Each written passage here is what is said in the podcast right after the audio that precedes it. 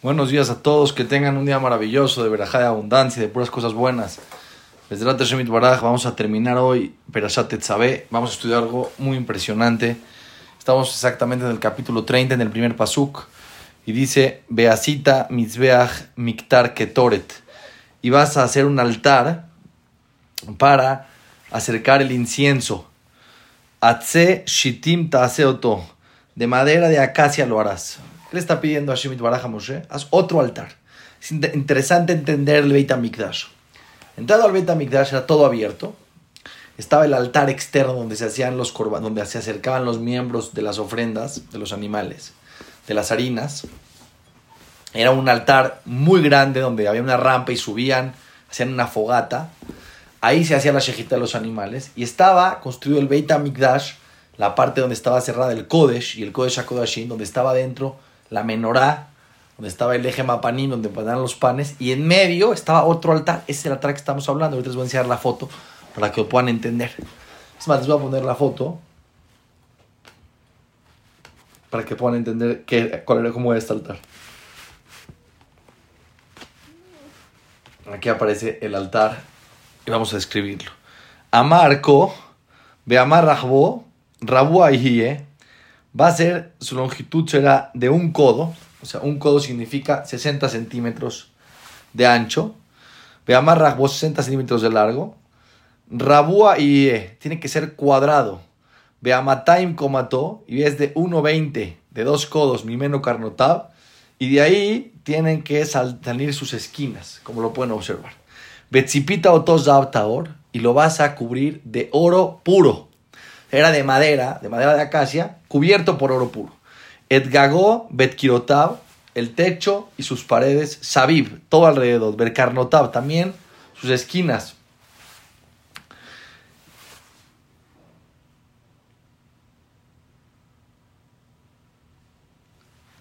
Beasita los der Zab Sabib. Y vas a hacer una corona alrededor de ella. Como se puede observar aquí arriba, tenía una coronita muy bonita.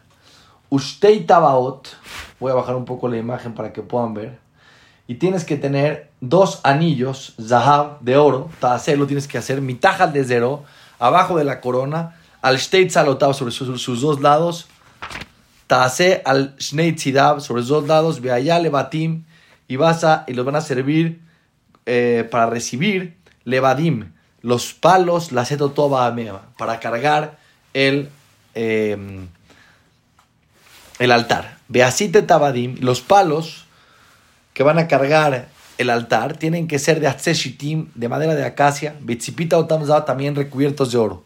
Benatata o tolivnea parojet, y lo tienes que poner enfrente del parojet. Entonces voy a enseñar una foto del Beit HaMikdash para que vean dónde estaba. Esta es la parte que estaba cubierta.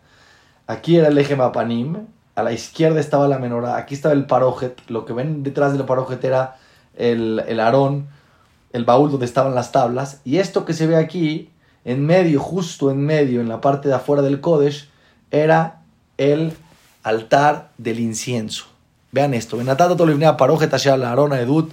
Lo vas a poner enfrente de la cortina que está cubriendo al baúl donde están las tablas de la ley. Livnea caporet, asher la edut, en donde están las tablas del testimonio de Akadosh Baruj Asher Ibael de Hashama, donde Akadosh Baruj se revela, donde entraba el Cohen Gadol una vez al año a este lugar. Afuera, en medio, estaba el altar del incienso. Pero vean qué interesante. Victira la varón que Toret Samim. Y tiene que eh, Arona Cohen acercar y quemar un, una, una ofrenda de incienso. Baboker, Baboker, todos los días por la mañana. Baboker, Baboker repite porque es temprano en la mañana. Ve etibo etanerot de actriena. En las noches prendía la menorá. En la mañana venía a limpiar la menorá. Cuando subía a limpiar la menorá, tenía que acercar el incienso. La cantidad de incienso que tenía que hacerla dividiendo, una parte la acercaba en la mañana y una parte la acercaba, la quemaba en la tarde. Ubealot tanerot, cuando suba en la tarde, Arona Cohen a encender las velas. Ben Arbaim en la tarde y Actirena Ketoret Tamid. Va a ser la segunda parte, la segunda porción de este incienso Tamid todos los días. Lifne Hashem de Lotejem enfrente de Hashem para todas las generaciones. Entonces, este era el altar. Aquí se quemaba el incienso. Estaba dentro del Kodesh, en medio del Parojet, entre la menorá del lado izquierdo y el eje Napanim del lado derecho. Ahora, algo muy interesante. Lo talu alab ketoret zara. No se puede poner ahí ningún otro incienso que no era el incienso preparado por una familia, que era la única familia que sabía el secreto exacto de cómo combinar todos los 11 diferentes eh, eh, todas las partes del incienso, ¿sí? lo que había, todo lo que lo componía, eran 11 diferentes partes de este incienso. Solamente una familia sabía cómo hacerlo era un secreto muy grande. La Gemara dice que estaban muy mal porque nunca compartieron el secreto. Pero si tenía un gramo más de una, de una, eh, de una porción de un o de otro, estaba completamente anulado. Tenía que tener exactamente de cada uno de lo que llevaba, tenía que tener esa cantidad. Nosotros hoy en día que no tenemos el incienso, decimos el famoso ketoret, lo decimos antes de minjá y es bueno decirlo en la mañana que Toret leemos todo lo que contenía el incienso, ¿sí?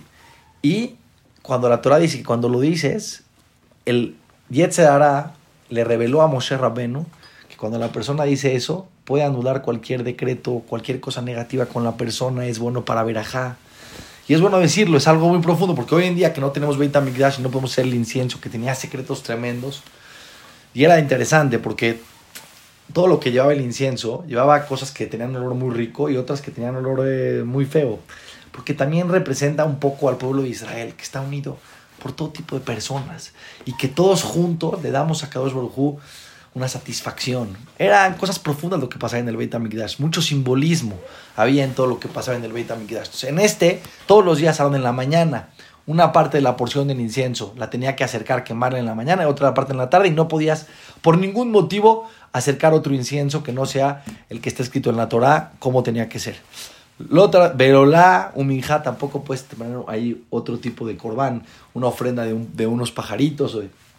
absolutamente era un único altar para quemar el incienso. Benejes, lotis y jubo, y tampoco el vino que vertían en la parte de afuera, en el altar de afuera, tampoco en la parte de adentro. Vejiper Aarón al Carnotab, ¿sí? y va a hacer capará Aarón a Cohen sobre sus esquinas, a Hat Bashana una vez al año, echaba de la sangre, Midama Hatat, de la sangre del Corban Hatat, era una ofrenda que venía a ser capará por los pecados de Israel en Yom Kippur. De esta, de, este, de esta sangre le tiraba en las esquinas del altar y lo santificaba. Dice Rashi, lo santificaba que era puro y único para el incienso que le daban a Hadruach Kadosh Barujú, le daba satisfacción a Kadosh Barujú por lo que representaba el incienso. Y hoy en día, como les digo, es muy bueno decir el Ketoret y es bueno decirlo también de un pergamino. Tengo el pergamino todos los días en la mañana, digo el incienso es algo muy, muy grande. Ejat Bashaná y Japer Alable de los Tejem, una vez al año va a tirar eh, sangre sobre sus esquinas del altar para santificarlo, de para todas las generaciones. Kodesh Kodashim Ul Hashem. Es un lugar sagrado en lo más alto de los sagrados para Kadosh Barujú. Con esto que estudiamos, Baruch Hashem Shemola, explicamos todas las partes del Mishkan, del tabernáculo, cómo era, las medidas, todos los utensilios, el Kohen Gadol, sus ropas, las ofrendas que hacían en la inauguración del Beit HaMikdash y terminamos hoy Baruch Hashem con la Perashat Tetzabeh, que hacemos de mucha verajá, mucha siata de para que tengamos éxito en todo lo que hagamos en nuestra vida. hay que tomar los secretos que la Torah nos dice. A veces no entendemos, es bueno decir el incienso, tener sus 11 componentes y decirlo con, con, intención. Yo les recomiendo que lo estudien a profundidad, que se acerquen a un jajam, les explique cada parte de este incienso, qué representa, por qué es importante. Son cosas grandes que nos pueden ayudar muchísimo en nuestra vida. Que tengan un día maravilloso. Seguimos mañana con la próxima Perasha Recording